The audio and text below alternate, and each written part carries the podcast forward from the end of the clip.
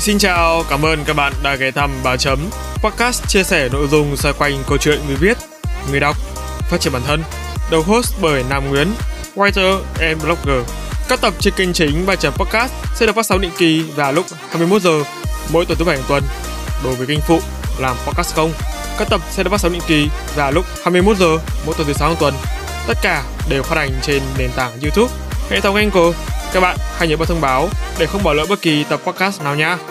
Còn bây giờ, hãy cùng mình phiêu lưu trên chuyến hành trình trải nghiệm với con chữ, khám phá kiến thức mới, học hỏi và phát triển bản thân. Chúc các bạn có thời gian vui vẻ và ý nghĩa cùng ba chấm.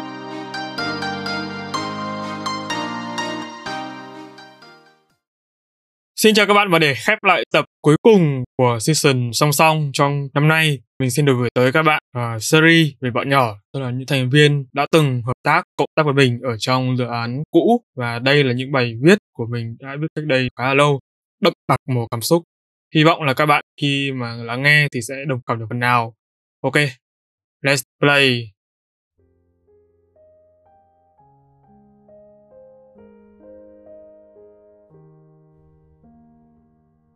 Những ngày tươi đẹp. Bọn nhỏ một Hôm nay tôi vừa kết thúc buổi họp với bọn nhỏ về kế hoạch triển khai tuyển thành viên cho dự án. Xuyên suốt là không khí mệt mỏi, nặng nề bao trùm. Thú thực, với vai trò là host, chưa bao giờ tôi tham gia buổi họp nào mà thấy đồng cảm với từng thành viên như vậy. Anh ơi, em nhìn việc quá. Kiểu bị áp lực từ nhiều phía dồn lại nên không biết phải làm gì. Anh ơi, Bọn em đang bị giao hai nhiệm vụ cùng một lúc nên gặp khó khăn trong việc qua lâu, hoàn thành công việc. Anh ơi, bọn em cảm thấy áp lực, căng thẳng, mệt mỏi. Bình thường khi nghe những lời này, tôi sẽ cảm thấy không có gì đáng ngại và đưa ra một vài lời khuyên, giải pháp tiện ích cho chúng để thay đổi. Nhưng quả thực hôm nay, tôi thấy thương bọn nhỏ và đồng cảm với chúng thật sự. Không phải vì chúng nó nhiều việc, bị áp lực, mà là vì tôi không hiểu chúng nó đang làm những công việc này với mục đích gì, để làm gì, lợi ích gì cho chúng nó. Thật ra, ở độ tuổi của bọn nhỏ làm được những việc như thế này đã là quá giỏi.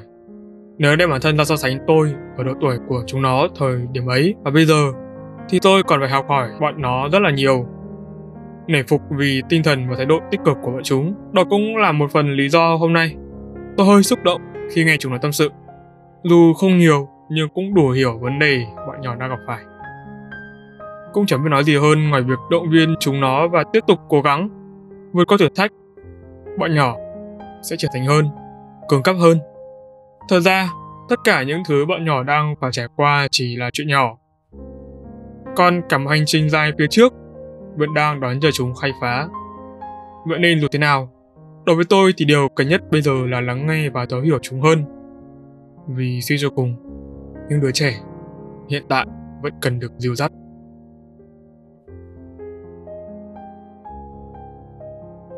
Bài nhỏ 2 Tôi không phải là người hay viết những bài tâm sự trên mạng xã hội, nhưng chẳng hiểu vì sao bọn nhỏ lại khiến tôi làm việc này nhiều đến thế.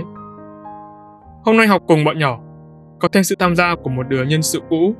Nhưng tưởng nội lực của New Team sẽ khiến thằng bé hoạt ngon hơn. Nhưng ai dè, nó vẫn gặp hột thị như thường. Ở lần học mới này, những gì tôi nhận từ bọn nhỏ là sự bất ngờ. Đó là về chính con người các em. Chúng siêu giỏi, có hoài bão, có ước mơ, dám công hiến để thực hiện nó. Và trên hết, chúng tràn đầy lửa đam mê. Đó là tập hợp của những con người nghị lực, có lý tưởng sống, biết mình cần gì và muốn gì. Bọn nhỏ trưởng thành và biết suy nghĩ hơn so với tuổi của mình. Chúng làm tôi nhận ra một số điều bản thân đã bỏ quên trong quá khứ, Ngươi lại cho tôi những điều nhỏ bé mà từ lâu tôi đã chẳng còn nhớ tên, hay nói một cách hoa mỹ. Chúng chính là những tấm gương thần giống như trong phim Harry Potter để tôi soi chiếu. Giờ, tôi đã bớt đi phần nào sự lo lắng cho bọn nhỏ. Tôi đã hiểu thêm về chúng hơn Rằng chúng nó mạnh mẽ hơn tôi tưởng. Thời gian gặp nhau cũng không còn nhiều. Trong tương lai, có thể tôi và bọn nhỏ sẽ chia tay nhau để quay lại công việc chính. Giống như câu chuyện về ngành marketing tôi đã chia sẻ với tụi nó ngày hôm nay. Nhưng dù thế nào đi nữa, tôi vẫn thực sự muốn được đem đến những giá trị tích cực cho bọn nhỏ. Bởi gặp nhau được đã là một cái duyên và nhiệm vụ của chúng ta là không được bỏ lỡ cái duyên ấy.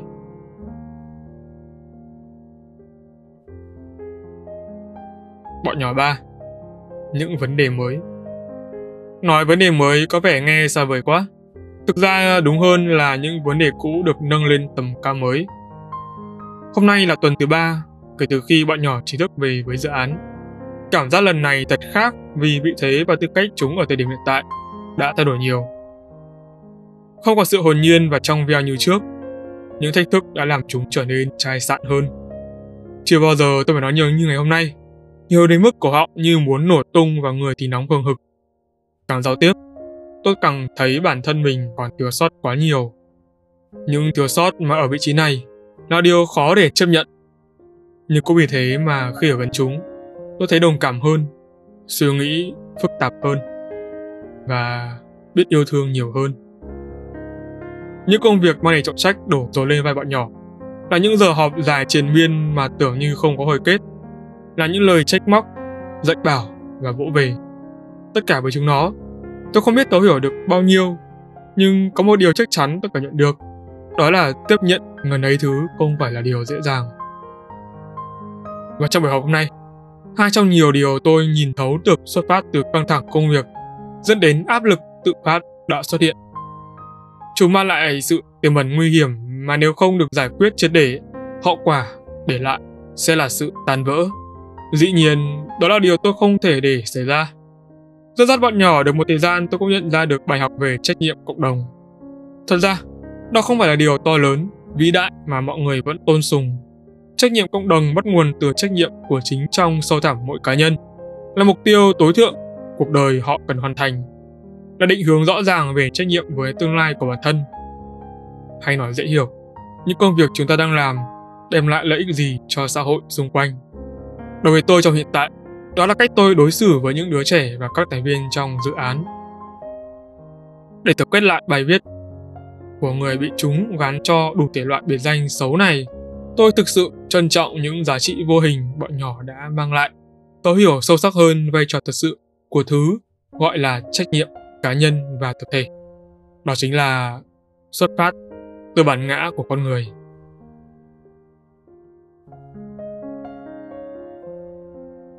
Những năm tháng ấy, di sản để lại.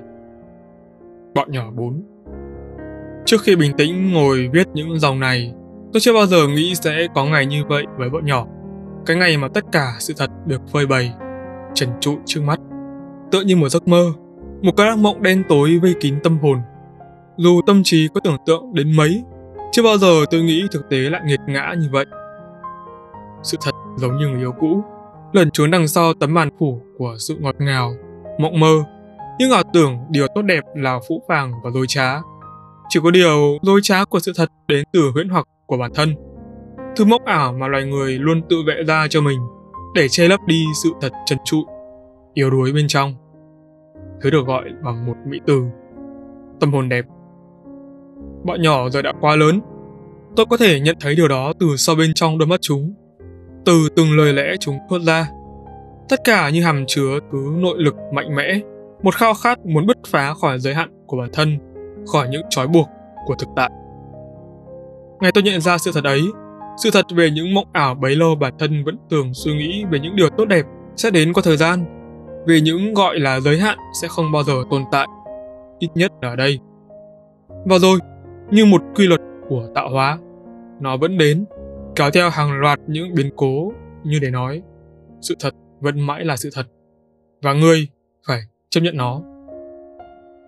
Chẳng phải kỳ sao khi cố ôm giữ thứ không thuộc về mình, giống như những ngày còn bé, bắt được chú chim nhỏ, mặc dù ta vẫn muốn nhốt nó lại trong chiếc rổ chật hẹp.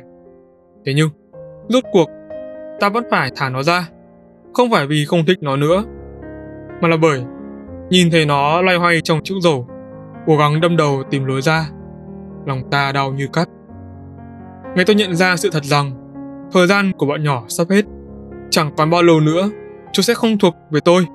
Chúng sẽ phải bay, bay tới nơi xa, nơi mà ở đó chúng được tự do làm những công việc đúng với sở trường của mình. Chứng tỏ năng lực bản thân ở một vị trí tốt đẹp hơn.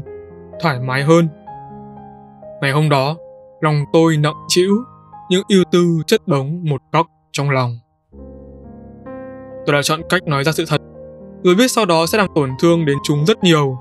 Nhưng như căn bệnh ung thư, nếu không chữa trị kịp thời, hậu quả để lại sẽ vô cùng to lớn. Vậy nên, quyết định một lần đau để về sau không còn cảm thấy hối hận vì sự ích kỷ cố giấu, để những ký ức tốt đẹp còn mãi được lưu giữ về sau.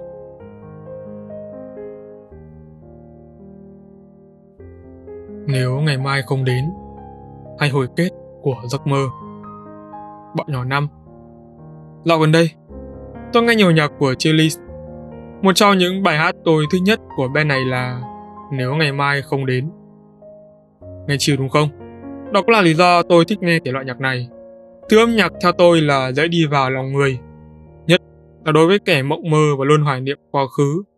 Những giai điệu như giúp xoa dịu tâm hồn và khiến thể xác được tiếp thêm sinh khí. Nếu ngày mai không đến, phải, nếu ngày mai không đến, những giấc mơ sẽ chẳng bao giờ ngừng lại. Cuộc sống ngừng xoay và chúng ta được đắm chìm trong ảo mộng đến mãi mãi. Có thể, khi điều đó trở thành hiện thực, xã hội và cả thế giới này sẽ tiến hóa ngược.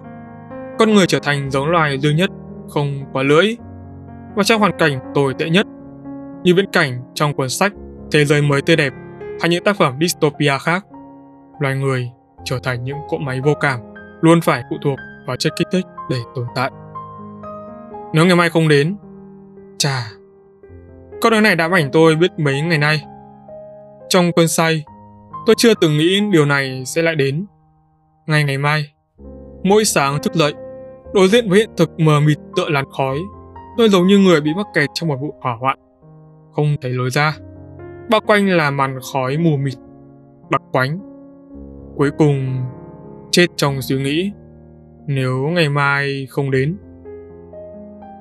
Nếu ngày mai không đến, ấy, có những người bị mắc hội chứng sợ ngày thứ hai và chủ nhật. Còn tôi, mắc hội chứng sợ ngày mai. Sợ mỗi khi ngày mai thức dậy, mọi thứ không còn tốt đẹp và bình yên như ngày hôm nay. Sợ những mối quan hệ qua mỗi ngày sẽ nhạt phai dần. Sợ tất cả những nỗi sợ vô hình mà trí tưởng tượng có thể tạo ra. Nhưng nó là chuyện của những tháng năm cũ. Giờ cảm xúc tôi đã chai sạn đi nhiều. Có lẽ, đây cũng là một trong những điều tồi tệ nhất của ngày mai. Khi một sáng thức dậy, bạn bỗng nhận ra mọi chuyển động, thay đổi xung quanh đến từ sự vật, hiện tượng, giờ đã quá đỗi bình thường. Người ta có thể hét lên đau đớn từ một cú ngã xe, hay khóc thương khi người yêu thương nhất của mình lìa xa trần thế, hoặc vui sướng hân hoan khi nhận được tin mừng. Tôi thì không. Chẳng biết từ bao giờ, những thứ cảm xúc đó trở nên nhạt nhòa với tôi. Kiểu như, vốn dĩ, nó phải như thế. Nếu ngày mai không đến, chà, nhìn lại cũng đã viết được dài phết rồi đấy nhỉ. Người ta thường bảo tôi mày lớn trước tuổi nhiều quá. Cũng có người nói tôi như bố người ta. Thì không đúng. Vốn dĩ nó phải như thế mà. Để khơi gợi được lên những cảm xúc này, thật là điều không dễ dàng. Trong cuộc sống, mọi thứ diễn ra quá nhanh khiến cảm xúc mỗi người cũng vì thế mà bị cuốn trôi. Đối với tôi, nếu không muốn nói cảm xúc giờ đã bị chai sạn sau quá nhiều biến cố, thì có lẽ lý do lớn nhất đó là tôi như bố người ta. Nếu ngày mai không đến, bọn nhỏ chắc cũng chưa từng. Một câu hát tôi mới nghiệm ra sau khi nghe bài hát của Chili's. Tôi nghĩ câu nói này có thể biến đổi theo nhiều nghĩa khác nhau. Ví như Nếu ngày mai không đến, bọn nhỏ chắc chẳng xuất hiện. Nếu ngày mai không đến, tôi chắc chẳng có bọn nhỏ đâu. Nếu ngày mai không đến, bọn nhỏ có là bọn nhỏ không? Hay tôi nên đổi thành nếu bọn nhỏ không đến vào ngày mai? Dù sao, đây có lẽ là điều tuyệt vời nhất mà tôi nhận được của ngày mai. Bọn nhỏ là khởi đầu của một giấc mơ và là kết thúc của thực tại. Chúng đến như một giấc mơ. Chính chúng là người đưa tôi vào giấc mơ đó. Và ảo mộng khiến tôi luôn ảo tưởng rằng mình thuộc về thế giới đó. Thế giới do chúng tạo ra. Và rồi, như trò chơi điện tử vụt tắt khi hết điện, chúng kéo tôi trở về thực tế bằng cách không thể phũ phàng hơn. sập nguồn. Nếu ngày mai không đến, chắc con người vẫn mãi là loài vượn. Sẽ không có những phát minh làm thay đổi nhân loại. Sẽ không có trò chơi điện tử để mỗi người đắm chìm hàng giờ trong đó mà quên đi thế giới hiện thực ngoài kia. Trò chơi điện tử như con dao hai lưỡi, chúng giúp kích thích phản xạ và tư duy não bộ phát triển hơn. Nhưng đồng thời, chúng cũng làm cho con người rơi vào trạng thái ảo mộng. Ảo tưởng thế giới trong game là thật, không muốn ngừng lại để từ bỏ chúng. Để rồi khi quay trở về với thực tại, dư âm trong trò chơi vẫn tiếp tục ám ảnh, mang lại những hậu quả xót xa. Nếu ngày mai không đến, có lẽ tôi sẽ chẳng ngồi đây mà gõ những dòng chữ này. Cho đến bây giờ tôi vẫn hoang mang không hiểu mình đang viết trong trạng thái thực hay mơ. Đúng hay sai, hay hay dở. Nhưng có lẽ điều đó cũng chẳng còn quan trọng.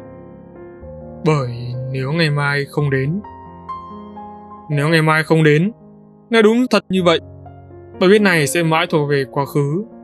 Về ngày hôm nay, chú chẳng bao giờ tới được tương lai cũng như tồn tại trong tâm trí mỗi người. Và ngày mai, thật chua xót khi lúc này tôi lại nghĩ đến những tác phẩm về vòng lặp thời gian. Một chiếc lồng vô hình kinh hoàng nhốt tâm trí con người vào bên trong thế giới ảo. Sẽ ra sao khi trước lúc đi ngủ, điều ước nếu ngày mai không đến trở thành sự thật. Nếu ngày mai không đến, có thể điều ước đó đã trở thành hiện thực mà bạn không hề hay biết. Có thể bạn đang sống trong thế giới cũ kỹ của ngày hôm nay. Có thể tôi đã viết bài này cả ngàn lần và bạn cũng đã đọc chúng cả ngàn lần. Điều ước này có thể xảy ra lắm chứ. Nếu ngày mai không đến, có thể đây mãi chỉ là mong ước hão huyền do con người nghĩ ra để khỏa lấp đi sự hèn nhát khi phải đối diện với thực tại. Chạy trốn tương lai, níu kéo quá khứ và chung thủy vào hiện tại. Đó có phải là những điều mà loài người đang mắc kẹt hay không? Đó có phải là họng kìm ngăn cản sự phát triển của nhân loại khi mỗi người chỉ đang thỏa mãn với những gì mình đang có, chấp nhận cuộc sống ổn định và tự ảo tưởng nhốt mình trong cô răn của Đức Phật, mê thói, tham, sân si, khoác lên mình lớp mặt nạ giả tạo, thánh thiện với đời. Nếu ngày mai không đến, dù cho điều đó có xảy ra hay không, chúng ta vẫn phải sống cho hiện tại. Bài viết này có lẽ nên là hồi kết cho một giấc mơ đã được kết thúc, một định mệnh đã được ăn bài. Hồi kết luôn để lại những dư âm khó phai. Đó có thể là vị ngọt ngào hòa cùng cảm xúc hân hoan, giọt nước mắt đắng cay của nỗi thống khổ hay sự chua xót đến vô bờ. Tâm trí con người là hữu hạn và chúng không thể lưu trữ những ký ức mãi mãi. Và rằng, điều duy nhất chúng ta có thể làm để những mảnh ký ức này được trường tồn. Đó là khắc sâu chúng vào tấm giấy ngôn từ với con dấu của thời gian.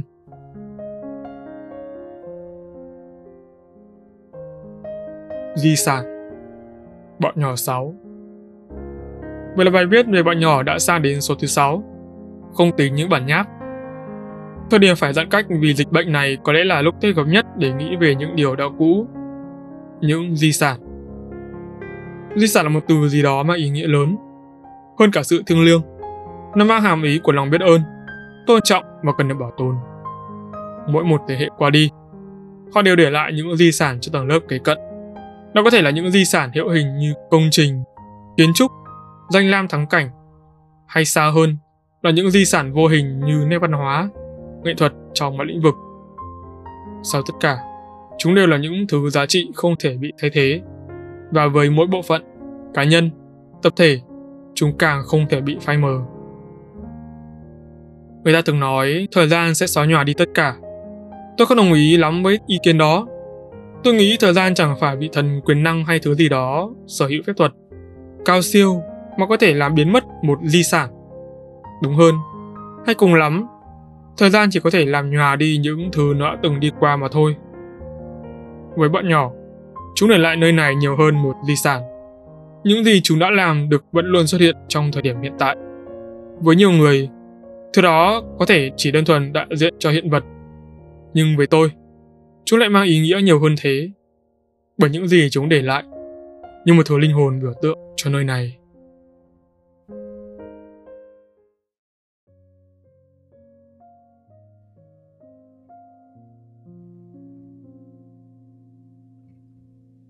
Hỗn loạn Đây là một bài viết bị chấp vá, Sự chấp vá đến từ những sự kiện xảy ra dồn dập trong một khoảng thời gian ngắn ngủi mà đến chính ngay cả người viết cũng không thể ngờ tới. Thế nhưng tôi vẫn không muốn tách chúng thành những bài viết riêng biệt mà tiếp tục viết nối tiếp nhau vì mạch cảm xúc này không thể bị chia cắt thành nhiều phần. Em khóc. Tiếng sụt xịt phát ra từ chiếc mũi đang đã ửng lên nghe thật đau lòng. Tiếng khóc nghẹn đắng của em làm tôi tỉnh khỏi cơn ngáy ngủ của buổi chiều tháng 8. Và đó là một ngày mưa rơi nặng hạt, kéo dài đến tận quá nửa đêm. Chuyển đoạn Giờ nào cũng đều có những vấn đề riêng cần giải quyết. Và tất nhiên, vấn đề cần giải quyết luôn là một cụm từ báo hiệu cho những điều chẳng mấy tích cực. Trong lúc này, ai sẽ là người đóng vai trò để giải quyết những vấn đề đó? Trách nhiệm luôn thuộc về nhà lãnh đạo khi hệ quả đến từ sai sót và chúng xuất phát từ những vấn đề cần giải quyết. Nếu nhà lãnh đạo là người chịu trách nhiệm chính cho những hệ quả đó, thì ai sẽ là người trực tiếp dập tắt chúng? Câu trả lời đó là đội ngũ nhân sự. Câu hỏi tiếp theo, vậy nếu chính đội ngũ nhân sự cũng có những vấn đề cần giải quyết, thì phải làm sao? Những câu hỏi luôn cần lời giải đáp. Vấn đề nằm ở chỗ chúng ta có tìm ra câu trả lời hay không. Bọn nhỏ đang rơi vào trạng thái khủng hoảng nghiêm trọng. Những vết thương đã lành nay lại bắt đầu cho thấy chúng có dấu hiệu dạn nứt trở lại. Đây là hệ quả tất yếu của thứ gọi là thời hạn. Nghĩa là không có gì là mãi mãi, mọi thứ sẽ thay đổi theo thời gian. Và có lẽ đối với bọn nhỏ, đây chính là hệ quả đầu tiên chúng phải trải qua. Khi tôi ngồi gõ những dòng chữ này, bọn chúng hẳn đều đã yên vị trên chiếc giường và chìm vào giấc ngủ say. Tôi luôn tưởng tượng ra gương mặt của bọn nhỏ khi say ngủ như vậy. Bởi khi ấy, trông chúng thật bình yên, tựa như mọi muộn phiền, âu lo, mệt mỏi của một ngày dần tan biến sau giấc ngủ dài. Cùng với suy nghĩ ấy, tôi chỉ mong chúng sẽ mãi luôn như vậy, luôn yên bình và vô tư. Hôm nay, tôi phải đưa ra những quyết định thật khó khăn dành cho chúng. Bọn nhỏ điểm tựa vững chắc giờ đây đã không còn nguyên vẹn. Giờ đây, mảnh ghép của khối vỡ trước đó đã bị khuyết đi một phần. Trời trêu thay, đó lại là phần bản thân tôi cảm thấy vô cùng nuối tiếc. Bọn nhỏ, tôi vẫn luôn gọi chúng bằng cái tên chung như vậy để dễ nhớ và cũng như một dấu hiệu để ám chỉ những đứa em mình trân quý, vốn là người không bao giờ để ý đến thời gian trong chuyện tình cảm, nhưng chẳng bao giờ có khái niệm tình toán chúng. Thế nhưng, đã có lúc tôi tự hỏi bọn nhỏ về điều này vì việc chúng đã như thế nào sau khoảng thời gian từng trải qua. Và kể từ đó, tâm trí tôi luôn suy nghĩ về bọn nhỏ và thời gian, hay nói một cách chính xác là thời hạn của chúng còn lại bao nhiêu. Bọn nhỏ giờ đã lớn, chúng đã có suy nghĩ và trình kiến riêng, nhưng tôi đã từng nói, chúng cực giỏi, biết bản thân cần gì và muốn gì. Chỉ là khi ấy, mọi thứ đều vẫn đang mơ hồ và nằm ngoài tầm với của chúng. Nhưng điều gì đến sẽ phải đến Thứ mà trước kia chúng mơ hồ dần dần sẽ sáng tỏ và đến như một điều tất yếu. Chúng đủ khả năng nhận thức ở thời điểm hiện tại điều gì chúng thật sự cần đạt được để chạm tới mục tiêu và đích đến trong tương lai. Chúng đủ khả năng để thấu hiểu được tầm quan trọng của sự trải nghiệm quan trọng đến nhường nào. Chúng như những chú chim mới lớn, mong muốn xài đôi cánh rộng để khám phá thế giới ngoài kia bao la, kỳ vĩ đến nhường nào. Nhưng mới lớn là một thách thức cần vượt qua đối với bọn nhỏ. Trong khoảng thời gian này, Chúng được quyền ngã, sẽ phải nhận vài cú tát một cách đau đớn. Rồi sau đó, chúng cũng có thể tự đứng dậy bằng chính sức lực của mình hoặc nhờ tác động bên ngoài. Rồi kết quả đó có như thế nào đi chăng nữa, thì tất cả sẽ đều dẫn đến một kết cục. Những chùa chim mới lớn sẽ dần trưởng thành. Tôi không biết khoảng thời gian quý giá này còn lại bao nhiêu lâu nữa mới kết thúc. Thật khó chịu khi biết trước một kết quả sẽ đến nhưng không thể làm gì để ngăn chặn nó xảy ra. Bởi có lẽ đó là điều vô lý và vô ích nhất từng được nghĩ bởi con người vì nó đi ngược lại lẽ tự nhiên. Tự nhiên theo tôi là một từ trừu tượng, mang nhiều ý nghĩa và tự nhiên đã đặt lên con người những thứ vô hình mà chúng ta không hề hay biết. Chẳng thế mà có câu thuận theo lẽ tự nhiên hay triết lý hơn lẽ đời là vậy. Đâu phải ngẫu nhiên những câu nói này tự dưng xuất hiện mà đó là bởi tự nhiên đã sẵn có rồi. Em không làm được. Em xin rút khỏi dự án Em nói với tôi bằng chất giọng nghẹn ngào, cùng tới nước cụt không thành tiếng, dừng lại mấy giây trước khi tiếp tục. Bỗng chốc, mọi suy nghĩ trong tôi đảo lộn điên cuồng. Em xin lỗi vì đã làm anh phải thất vọng. Em xin lỗi vì đã phụ lòng tin tưởng của mọi người. Chưa kịp định hình lại xem chuyện gì đã xảy ra, em lại xin lỗi. Liên tiếp sau đó là những câu nói khác mà tôi nghe chẳng rõ. Âm thanh của mọi chuyển động ù ù bên tai, văng vẳng chẳng thấy. Đến cuối cùng, chỉ một câu nói còn động lại trong trí nhớ tôi ngay trước khi cuộc hội thoại kết thúc. A a a, khó chịu quá. Có lẽ bài viết này sẽ không bao giờ có hồi kết, giống như tình cảm của tôi dành cho bạn nhỏ. Kể từ lúc gọi những dòng đầu tiên của bài viết này, cứ mỗi ngày trôi qua lại có một biến cố ập đến. Vào thời điểm này, mọi mối bận tâm của tôi đều xoay quanh bọn nhỏ. Bọn chúng dường như là vấn đề lớn nhất đối với tôi ở thời điểm hiện tại. Nhiều lúc, tôi vẫn thường đùa với chúng nó rằng tao như bảo mẫu của chúng mày vậy. Đúng, Giá như tôi được là bảo mẫu của chúng nó thì tốt. Lúc ấy, có khi mọi thứ lại trở nên dễ dàng hơn nhiều so với bây giờ. Tôi sẽ được ở gần chúng mỗi ngày, chăm sóc chúng nhiều hơn, thấu hiểu tâm tư, khát khao của chúng. Khi ấy, những buổi họp sẽ không còn nặng nề, những cuộc trò chuyện sẽ không chỉ xoay quanh công việc mà khô khan. Những cuộc đối thoại sẽ trở nên thật thoải mái và sẽ không còn thật nhiều thứ sẽ không còn nữa. Chuyển đoạn nếu bây giờ em xin tạm dừng khỏi dự án thì có được không anh? Lúc ấy đã là 11 giờ đêm, sau tất cả những dạy bày, nó lại lùng hỏi tôi như thế. Sao bây giờ em đang cảm thấy trống rỗng, mệt mỏi và áp lực? Liệu em có thể xin tạm dừng hoạt động một thời gian không?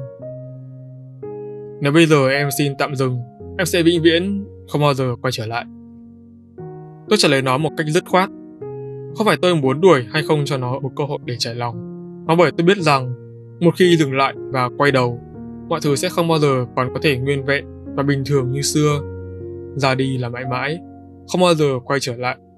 Giống cặp đôi yêu nhau, lâu ngày không gặp gỡ, trò chuyện, ắt hẳn tình cảm sẽ nhạt phai, rồi sau đó vụn vỡ lúc nào chẳng biết. Đối với tôi, điều đáng sợ nhất khi đối diện với bọn nhỏ không phải là lúc chúng kêu mệt mỏi, chán nản hay buồn bã. Điều khiến tôi cảm thấy e sợ mỗi khi đối diện và nghe chúng nói là sự mất định hướng, không mục tiêu, sống trong an nhàn, bị sự chống trả cô lập, nỗi sợ vô hình vì thứ gọi là tương lai đè bẹp ý chí. Cứ thế, chúng triền biên chìm vào sự cô đơn của tâm trí trong một khoảng thời gian dài. Nhiều khi, bản thân tôi tự hỏi, rốt cuộc, thứ gì khi ý chí của chúng gục ngã, làm thế nào mà nó luôn quay trở lại và giày vò chúng nhiều đến thế? Càng cố công tìm hiểu, tôi như càng lạc lối trong mối hỗn độn đó, càng cố gắng hiểu bọn nhỏ. Tôi nhận ra đó là một sự sai lầm, bởi cố hiểu một người là điều hoàn toàn không thể. Tinh tinh, đột ngột, tiếng chuông nhắn tin reo vang giữa không gian thinh lặng báo hiệu điều chẳng lành sắp đến. Anh có đang rảnh không ạ? Có chuyện gì à? Cần côn không? Tôi thường chủ động đề xuất côn online mỗi khi chúng định nói thứ gì đó. Và thường thì những cuộc gọi đột xuất như vậy sẽ mang lại bất ngờ nho nhỏ. Dạ không ạ. Mình nhắn tin thôi được rồi. Ok, vậy em nói đi. Anh sẽ sẵn nghe nhé. Nó đáp lại nhanh chóng. Có chuyện gì mà ngay căng thẳng thế? Tôi nhắn lại ngờ vực. Em xin rút khỏi dự án. Bất động. Lúc đó, tôi không dám nhìn tin nhắn của nó ngay. Tôi cố mở to mắt để đọc lại dòng tin nhắn với hy vọng ngớ ngẩn rằng đây chỉ là mơ. Nhưng không, đây là sự thật và nó đang hiện hiện rất rõ ngay trước mắt màn hình laptop. Hmm, bây giờ anh đang chưa biết phải nói gì. Hẹn gặp em sau nhé. Tôi đáp lại trong sự trống rỗng. Cuộc hội thoại xảy ra ngay sau khi sự kiện của dự án vừa kết thúc. Chưa kịp hân hoan với niềm vui sướng, tôi đã phải nhận ngay gói đông lạnh từ đứa nhỏ. Nó là đứa tôi quý nhất từ trong lứa thế thành viên này. Cảm giác như ở nó có sự khác biệt, cuốn hút đến lạ thường. Thú thật, lần đầu nói chuyện, tôi không có ấn tượng gì với nó đâu. Vì nó ít nói quá, cứ dạ dạ vâng vâng như một cái máy. Nhưng được cái nó làm gì cũng có trách nhiệm. Vì thế nên sau này, tôi dần có thiện cảm với nó nhiều hơn. Vậy mà đùng một cái, nó bỏ tôi và những người còn lại ra đi. Cách mà nó ra đi giống thật không bình thường. Giống như kiểu sự chịu đựng lâu ngày bị dồn nén, chỉ chờ thời cơ để bung ra. Chẳng thế mà ngay hôm sau sự kiện, nó lập tức nhắn tin cho tôi xin rời, lại lùng và dứt khoát. Tôi thường nói với bọn nhỏ, các em làm gì thì làm, quyền lợi bản thân là thứ cần được đặt lên hàng đầu. Vì đó là thứ động lực duy nhất giúp em có cơ hội chứng minh được giá trị bản thân và nhận được giá trị từ người khác. Câu nói tưởng như trừu tượng, Khó hiểu này sẽ khiến bọn nhỏ phải mất một thời gian khá lâu để nhận ra được toàn bộ ý nghĩa. ấy vậy mà thật không ngờ, kết quả lại đến quá nhanh. Có lẽ do sự thông minh đã giúp chúng thẩm thấu được nhanh hơn chăng? Hay do sự vội vàng và thiếu trải nghiệm đã đưa chúng đến những quyết định vội vã? Nhưng dù thế nào, chắc hẳn quyết định chúng đưa ra đều phải có lý do nhất định. Chỉ có điều, lý do đó có thực sự xuất phát từ việc chúng hiểu đúng bản chất ý nghĩa câu nói đó không? Có lẽ sẽ không có câu trả lời nào cho câu hỏi này, bởi chúng không thật cần thiết để phải có.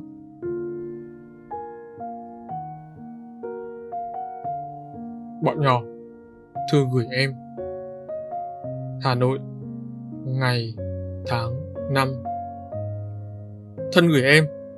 Có thể tại thời điểm này, bức thư này đối với em thật nực cười, nhất là sau bao chuyện đã trải qua giữa em và dự án, giữa em và anh Thời gian vừa rồi là chưa đủ để mọi suy nghĩ phức tạp được sắp xếp đúng chỗ, trở về đúng quỹ đạo vốn có.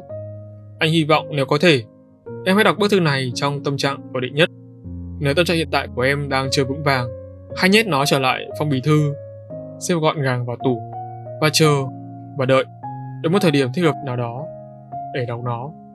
Khi ấy, có lẽ những nét mực đã tàn phai, trang giày đã nhuốm màu vàng úa của thời gian. Nhưng biết đâu, đó lại là chiếc xúc tác để bức thư này được đến với em một cách trọn vẹn hơn. Khi nhìn thấy em lần đầu tiên tại buổi phỏng vấn, anh chưa từng nghĩ em sẽ vượt qua vòng thử thách để ở lại dự án sau đó. Nhưng rồi, thật bất ngờ, trái với suy nghĩ của anh, những gì em thể hiện trong một tháng đó thực sự khác biệt. Em đã cho anh thấy thế nào là sự trách nhiệm và nghiêm túc của một người khi được làm công việc bản thân yêu thích và đam mê. Đối với anh, những gì em đã làm được trong một tháng đó thật đáng trân quý. Thời gian cứ thế trôi, Thấm thoát đã hai tháng trôi qua kể từ ngày vòng thử thách kết thúc. Trong thời gian đó, anh có cơ hội được thấu hiểu em nhiều hơn. Em là bản sao của một đứa em gái của anh. Nó cũng cứng đầu, y như em vậy. Anh nhớ, mình đã từng nói như thế. Em là đứa duy nhất khiến cảm xúc của anh giống quỹ đạo của một chiếc parabol. Theo đúng nghĩa đen, anh không biết bản thân đã suy nghĩ về em nhiều đến nhường nào. Anh chỉ biết rằng, mỗi khi nhìn thấy em, anh cảm thấy vô cùng áp lực. Đó không phải là áp lực thông thường, Dường như có điều gì đó thôi thúc anh phải giúp em trưởng thành hơn. Một cú đấm có thể phá tan lớp vỏ bọc bên ngoài của em, để em thoát ra được bên ngoài chiếc lồng chật trội kìm hãm những suy nghĩ sai lầm đến khờ dại kia. Anh muốn em thấu hiểu những lời anh nói, những việc anh làm đối với em chẳng là gì cả nếu như so với giọng ngoài kia. Dù cho cái giá phải trả là những giọt nước mắt, là những suy nghĩ sai lệch về anh, là sự ra đi của em. Nhưng anh chấp nhận. Vì sao tất cả anh biết đó là cách duy nhất giúp em có thể trở nên tốt hơn vào thời điểm hiện tại. Anh để em ra đi không phải vì muốn em quấn xéo khỏi tầm mắt của anh, hay vì chút cái tội ích kỷ hoặc vì luật lệ, thứ mà em cho là anh cực nhắc, mà bởi anh biết để em ở lại, đó mới là sự ích kỷ. Để em ở lại, đó mới là sự cầm tù không thỏa đáng với một người như em. Vậy nên, anh đã chọn cách để em ra đi trong sự gượng ép, dù rằng điều đó khiến anh đau đớn gấp trăm vạn lần. Anh muốn em hiểu rằng dù cho sau này có bất cứ chuyện gì xảy ra đi chăng nữa, em vẫn luôn là một phần của dự án, vẫn luôn là người em của anh, vẫn luôn là người chị của tụi nhỏ. À đấy, nhắc đến mới nhớ, chú nói như em lắm đấy. Mấy lần anh chữa bài, chứ nói toàn so sánh anh với em, chứ nói bảo anh chẳng chữa giống em gì cả. Hơi tí là cáo, chị em nhẹ nhàng hơn anh gấp cả trăm lần kia. Thế đấy, có những sự thay thế để lại hậu quả như vậy đấy. Nếu có thể, Thỉnh thoảng em hãy hỏi hai bọn nhỏ nhé. Để chúng đỡ buồn. Dù sao, em cũng đã đồng hành được cùng tụi nó ở một thời gian. Ít nhiều cũng nảy sinh tình cảm. Chúng nó quý em lắm. Anh nghĩ là biết đến đây có lẽ cũng đủ. Ban đầu anh định biết gì đó triết lý sâu sắc cơ. Nhưng nghĩ lại cảm xúc mới là thứ quan trọng. Anh hy vọng khi đã đọc đến những dòng này là lúc anh nhận thức đủ chín chắn hơn và tâm trạng đã thực sự ổn định. Anh cũng mong em sẽ nhớ thật nhớ khắc ghi thật sâu sắc trải nghiệm 3 tháng tại dự án. Có gì khó khăn hay cần đến sự giúp đỡ, hãy cứ nói với anh. Anh luôn sẵn sàng. Tạm biệt em. Trân trọng.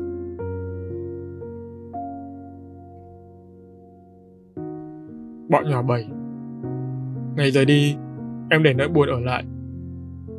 Đã một lần tôi tự hứa đây sẽ là bài viết cuối cùng về em và bọn nhỏ.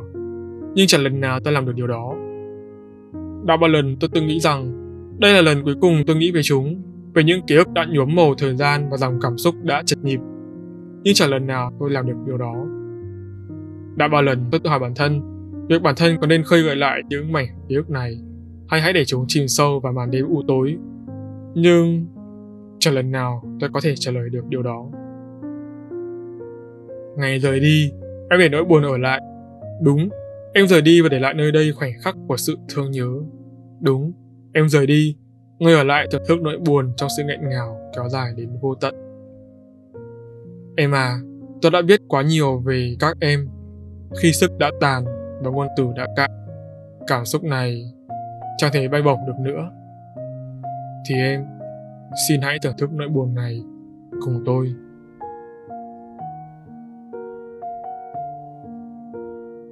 Bọn nhỏ Yếu đuối Cuộc đời tôi đã từng làm nhiều người phụ nữ phải khóc.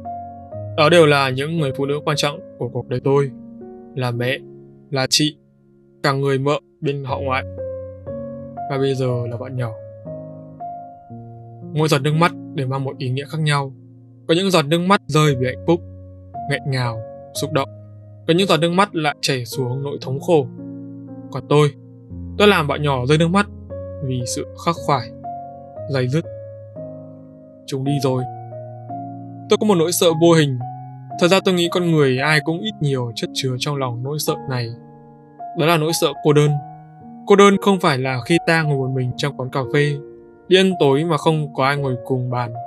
Cô đơn và sự lặng lẽ trong sâu thẳm tâm hồn, nơi bóng tối bủa vây, tâm trí bị giam cầm trong sự bất lực quạnh hiu của suy nghĩ vô thường sự trống vắng đánh gục sức mạnh ý chí của ta, thứ vũ khí giúp chúng ta vững vàng trong cuộc sống. Chúng đi rồi. Chúng đi để lại sự trống vắng to lớn, khiến cô đơn lên ngôi. Hôm nay, chúng đi rồi. Thời điểm này cách đây 3 tháng, trong không gian tĩnh mịch của một góc quán cà phê, tôi đang trò chuyện cùng bọn nhỏ. Vậy mà hiện tại, sau 3 tháng, những lời nói, âm thanh, ánh mắt mọi thứ chỉ còn lại một mảng màu ký ức. Tôi thường dạy bọn nhỏ. Hiện tại là thứ các em cần trân trọng, bởi chúng thuộc sở hữu của thời gian. Thứ vĩnh viễn qua đi sẽ không lấy lại được. Tôi nói được, nhưng không làm được. Tôi đã để mất bọn nhỏ vào tay của thời gian. Tôi thường đùa với bọn nhỏ. Tao cứ như là bảo mẫu của chúng mày vậy. Có lẽ vì thế mà chúng bỏ tôi đi. Tôi quan tâm đến chúng từ ánh mắt đến hành động thường ngày, những điều đó khiến chúng cảm thấy bị bó buộc. Có lẽ vì thế, chúng bỏ tôi mà đi. Tôi từng ngồi ở các ban công cùng điều thuốc lá vào những đêm trời đổ mưa rào, sau những cuộc họp căng thẳng kéo dài đến sầm tối. Vì mấy đứa nhỏ đang lớn quá nhanh, còn tôi giờ như đang dần nhỏ bé lại.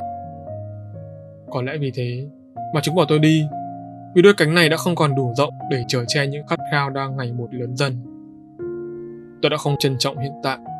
Những ngày tháng đó, tôi ước có thể quay trở lại.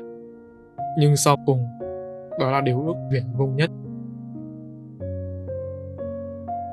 Ngày hôm nay, tôi xin được yếu đuối, dù chỉ một lần, cho những thương tổn, vụn vỡ. Ngày hôm nay, tôi xin được yếu đuối, dù chỉ một lần, vì những tổn thương đang mang, vì những cơn đau rằng xé. Ngày hôm nay, tôi xin được yếu đuối, dù chỉ một lần, vì những tiêu cực chẳng đáng. Xin lỗi các bạn, những người dù vô tình hay hiểu ý đọc được, nghe được podcast này. Tôi đã khóc cho những sự tủi thân, giận hờn và trách móc dành cho bọn nhỏ. Giờ thì tôi đã biết điều gì tạo nên sự tổn thương và những xúc cảm bị dồn nén đến cung cực. Tôi đã sai thật nhiều, ngã thật nhiều. Sau cùng tôi vẫn đứng dậy được. Tôi đã nghĩ tất cả đều như tôi cho đến khi bản thân gặp gỡ nhiều người. Nhưng sự va đập giúp tôi nhận ra Trái tim con người yếu đuối hơn tất thảy. Chúng mong manh lắm, nhỏ bé lắm. Chúng không chịu được áp lực từ những cú sốc đó. Chúng đã tan rồi lại hợp thành nhiều lần, để lại những vết sẹo chi chít. Một vài trong số đó chẳng thể lành. Tôi đã khóc cho những sự bất lực của bản thân khi nhận ra mình yếu đuối hơn nhiều sau những năm tháng ấy. Điều tồi tệ là tôi vốn ảo tưởng, cho rằng bản thân thật can đảm, mạnh mẽ. Đáng lẽ, tôi nên biết điều đó chỉ là lớp bảo ngụy trang cho sự yếu mềm của bản thân nhằm che phủ cho sự thật thụ phàng bên trong. Tôi xin lỗi các em vì đã khóc. Tôi xin lỗi các em vì đã yếu mềm vào thời điểm các em cần tôi nhất. Tôi đã buồn nhiều lắm. Các em có biết không? Tôi đã kỳ vọng vào các em nhiều hơn tôi từng nghĩ. Tôi đã rơi, rơi mãi vào hố đen vô tận. Cảm giác rơi không ngừng thật sự rất kinh khủng. Tin tôi đi, các em sẽ chẳng thể mong đợi điều đó xảy ra với chính mình.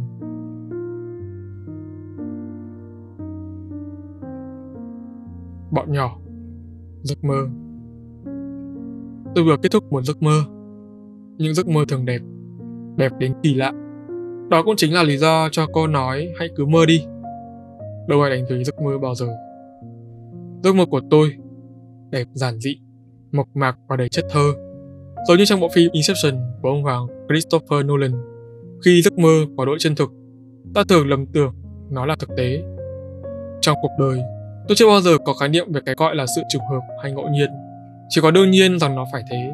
Mọi lý do và những điều đang xảy ra thì đưa ta đến một kết quả duy nhất. Và nó chính là điều đang hiển hiện trước mắt tôi ngay lúc này. Chúng rời đi, đồng loạt, như chưa từng có cuộc gặp gỡ nào trước đây. Chúng rời đi, lạnh lùng, như chưa từng có cảm xúc gì về nơi này. Chúng rời đi, dứt khoát, như thể đó là quyết định cuối cùng. Không còn ngôn từ nào có thể diễn đạt cảm xúc của tôi vào lúc này. Có tim tôi chai sạn rồi. Nghe không tin mà lòng bình thản đến lạ. Gương mặt không thể hiện chút cảm xúc. Dường như việc cố khơi gợi lại chúng lúc này là điều khó khăn và xa xỉ. Mà thật nực cười. Tại sao tôi lại phải cố làm điều đó? Thứ thì chúng ta càng trân trọng, lại thường sẽ mất. Thứ thì chúng ta càng yêu thương, lại càng không thể giữ lại bên mình. Thứ thì chúng ta càng cố níu kéo, lại càng dễ bị thời gian cướp mất đi. Ngày xưa khi còn thơ bé, tôi có một suy nghĩ ngây ngô rằng chỉ cần mình đối xử tốt với ai đó, người ta cũng tự khắc sẽ đối xử tốt lại như thế với mình. Sau này, khi nghĩ lại, tôi thấy đây quả là một trong những suy nghĩ ngờ nghịch nhất mà bộ não tạo ra. Chúng chỉ cho ta thấy được một phần của cái gọi là lòng tốt, mà quên mất về sau, đó là lòng tốt thường đi kèm với những điều kiện và hoàn cảnh, nhưng thứ con người không thể kiểm soát. Sự ở đại tốt đẹp mỗi người dành cho nhau Suy cho cùng, chỉ dựa trên quyền lợi và lợi ích của đối phương, khi bạn hết giá trị, sẽ chẳng ai quan tâm đến bạn. Bạn bị ném ra một xó và tự ngồi than trách người đời sao bạc bẽo, số phận hầm hưu và bất công. Ngồi suy nghĩ lại về quá khứ, bạn vẫn chẳng thể tìm ra nổi một lý do cho sự thật chua xót này. Những câu hỏi xoay quanh trong đầu vùi dập bạn, trong thứ cảm xúc hỗn loạn, biết chúng trở thành những chất xúc tác khiến tính cách trở nên tiêu cực. Thư vốn dĩ được định hình bởi bản chất tốt đẹp thì nay đã bị bẻ cong bởi cái gọi là thực tế xã hội. Tốt đẹp trong sậu loài người mang ý nghĩa rộng lớn nhưng cũng thật trừu tượng. Chúng thay đổi theo thời gian, đến một cột mốc nhất định. Sự tốt đẹp không còn dừng lại bởi những giá trị hữu hình. Thay vào đó, chúng được định hình bởi những giá trị vô hình, đó là lợi ích vĩnh cửu, giá trị bền chặt, mong muốn vô biên và quyền lợi vượt qua trách nhiệm. Hiểu theo nghĩa nào đó, cái tốt đẹp mà con người vẽ nên, rốt cuộc không chỉ dựa trên sự tham lam vốn đã là bản tính khi sinh ra từ thuở khai thiên lập địa của con người.